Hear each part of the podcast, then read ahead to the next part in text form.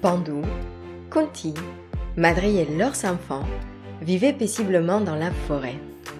Pandu avait renoncé au trône de Hastinapura et avait laissé son frère Dhritarashtra, le roi aveugle, souvenez-vous, en charge. Il vivait donc une vie paisible et les enfants étaient éduqués par la nature et par les sages de la forêt. Mais cette période de calme, vous vous en doutez, ne va pas durer. Sinon, ça ne serait pas marrant. Tristan Bernard a dit que, et je cite, le meilleur moyen de faire cesser la tentation, c'est d'y succomber. Eh bien, c'est exactement ce que Pandu va faire, et sa mort va déclencher les événements qui mèneront nos personnages à la grande bataille de Kurukshetra.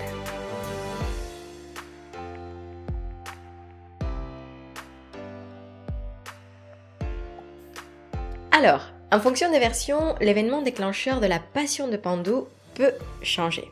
Il y a une version qui nous raconte qu'un jour Madri se baignait dans la rivière et lorsque Pandu l'a vu, il ne put résister.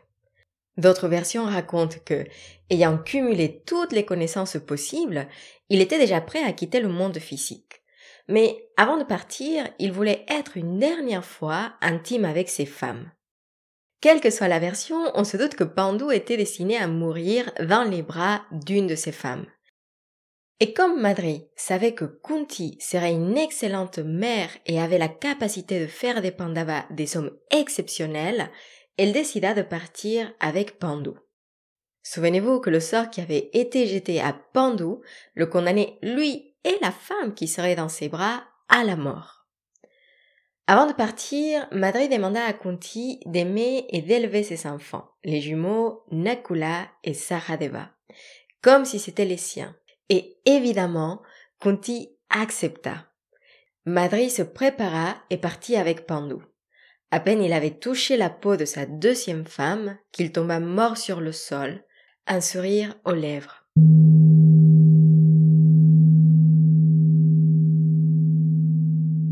Ici, encore une fois, les versions divergent sur la suite des événements.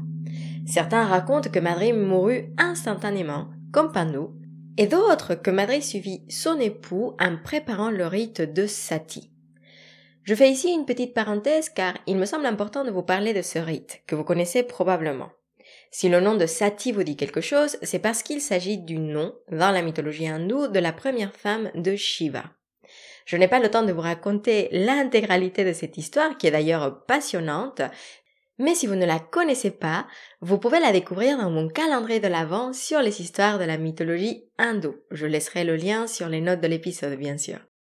Mais pour faire le lien avec ce rite, Sati, manifestation de la grande déesse de Shakti, le principe cosmique féminin, décide qu'elle ne peut pas rester sur Terre car le monde n'est pas encore prêt à la respecter et à lui donner la place qu'elle mérite. Alors, dans l'histoire de Sati et de Shiva, Sati va décider de s'immoler par le feu pour quitter ce monde. Et alors certains ont vu dans cette histoire l'explication de cette pratique pressante jusqu'à il y a peu dans certaines traditions hindoues. Lorsque le mari mourait, la veuve devait s'immoler sur le bûcher funéraire de son mari. Et même s'il est difficile de retracer ses origines, on dit que ce rite est relativement tardif dans l'histoire des traditions hindoues. On le situe, en fonction des experts, entre le 4e et le 6e siècle de notre ère, ce qui ferait d'ailleurs la version qui nous raconte la Sati de Madrid une version tardive.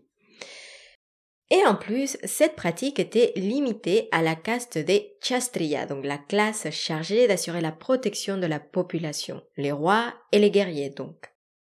Et finalement, ce n'est qu'en 1829 que le gouverneur général des Indes, Lord William Benkin, a officiellement aboli cette pratique dans la région du Bengale, ce qui a pris ensuite effet dans le reste du territoire.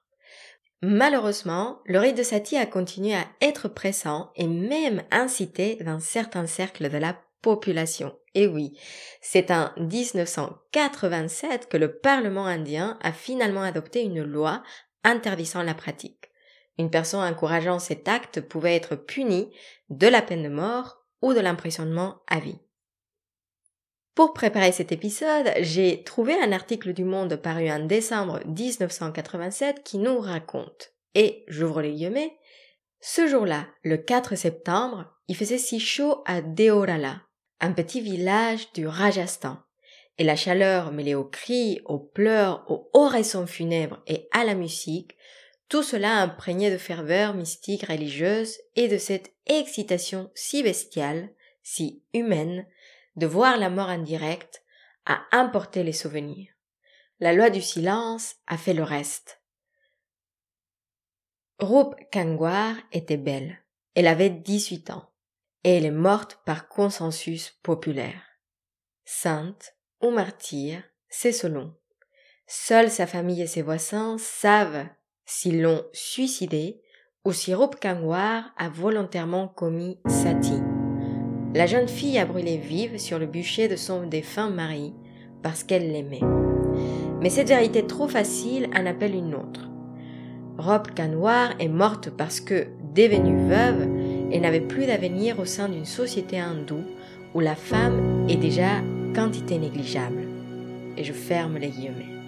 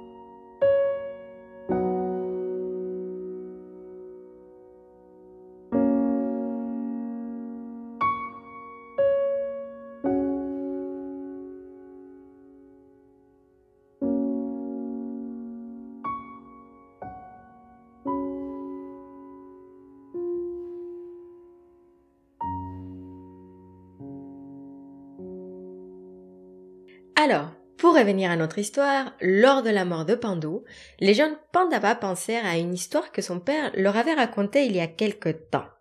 En effet, avant de mourir, Pandou leur avait confié son secret. Ses pratiques ascétiques et de méditation lui avaient permis d'acquérir une connaissance infinie du monde et des événements. Mais il s'agissait de connaissances qu'il ne pouvait pas transmettre par les mots. Il voulait leur léguer tout ce savoir, alors il leur a demandé de manger un bout de sa chair au moment de sa mort. Vous me direz, c'est un petit peu étrange comme méthode, mais on n'est pas là pour juger. En tout cas, c'est comme ça que les Pandavas, que ses fils, seraient capables de tout savoir. Et quand le jour arriva, les Pandavas ne furent pas capables de le faire. Et on les comprend, vous me direz. Naturellement, des fourmis commencèrent à importer des petits morceaux de la chair de Pandu. Contemplant cet acte de la nature, le jeune Sahadeva un des jumeaux, donc du coup fils de Madri, suivit les fourmis et au bout d'un moment, il prit un petit morceau sur le dos d'une fourmi et le mangea. Souvenons-nous qu'il s'agit encore d'un enfant et qu'il était de nature très curieuse.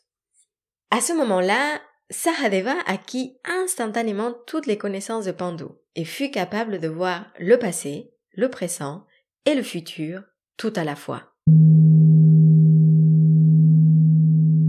Il était tellement émerveillé par cette découverte qu'il commença à courir et voulut raconter à sa mère et à ses frères ce, venait, qui venait de se passer. Mais sur son chemin, Krishna apparut devant lui. À cet instant de notre histoire, les Pandavas ne connaissaient pas encore ce personnage incroyable qui va faire partie de leur vie.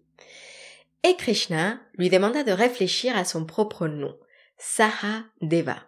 Saha veut dire avec et les Devas sont les divinités hindoues.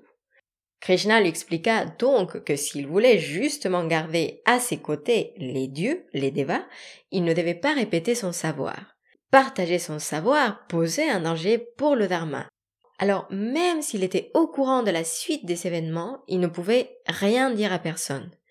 À partir de maintenant, il devait être très précis avec ses mots.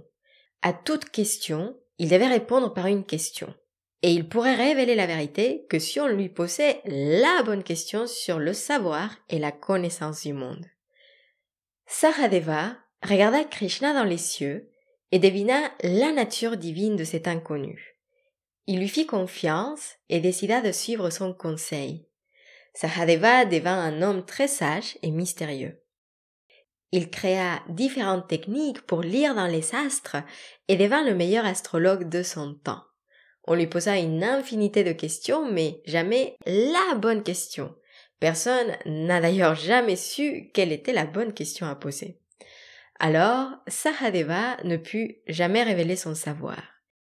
Et je peux vous dire que des événements importants étaient déjà sur le point de se dérouler. Mais ça, je vous le raconterai dans les prochains épisodes.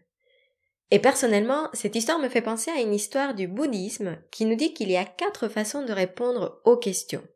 Soit répondre directement, répondre de façon à analyser la question, répondre par une autre question, comme on l'a conseillé à Sahadeva, et laisser la question de côté, donc ne pas répondre.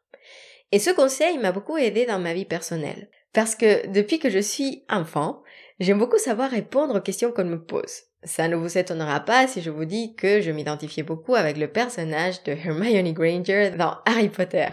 Bref, pendant une bonne partie de ma vie, je pensais qu'il fallait toujours répondre aux questions qu'on nous pose directement.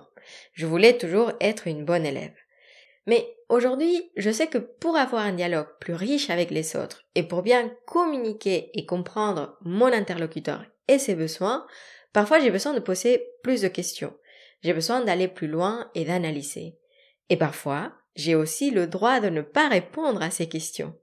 Cette histoire me rappelle que la communication que nous avons avec les autres est complexe, que chacun vit son monde à travers ses filtres et ses expériences, et que pour mieux répondre à mes besoins et à ceux des autres, la question à une question est parfois la meilleure solution.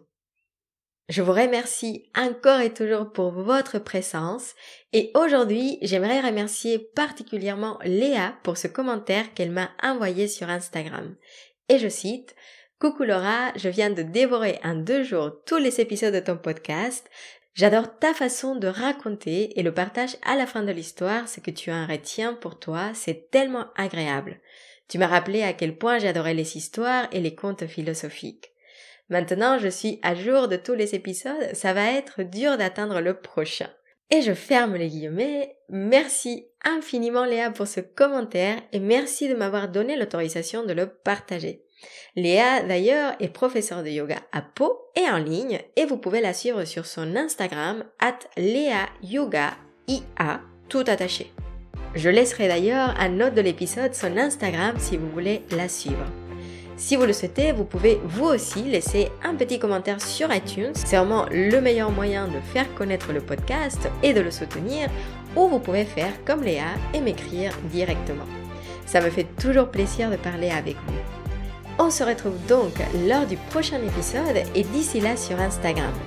Et si vous écoutez cet épisode en temps réel, donc décembre 2021, sachez que j'ai préparé pour vous un petit calendrier de l'avant sur la philosophie du yoga et la culture pop, on va bien s'amuser.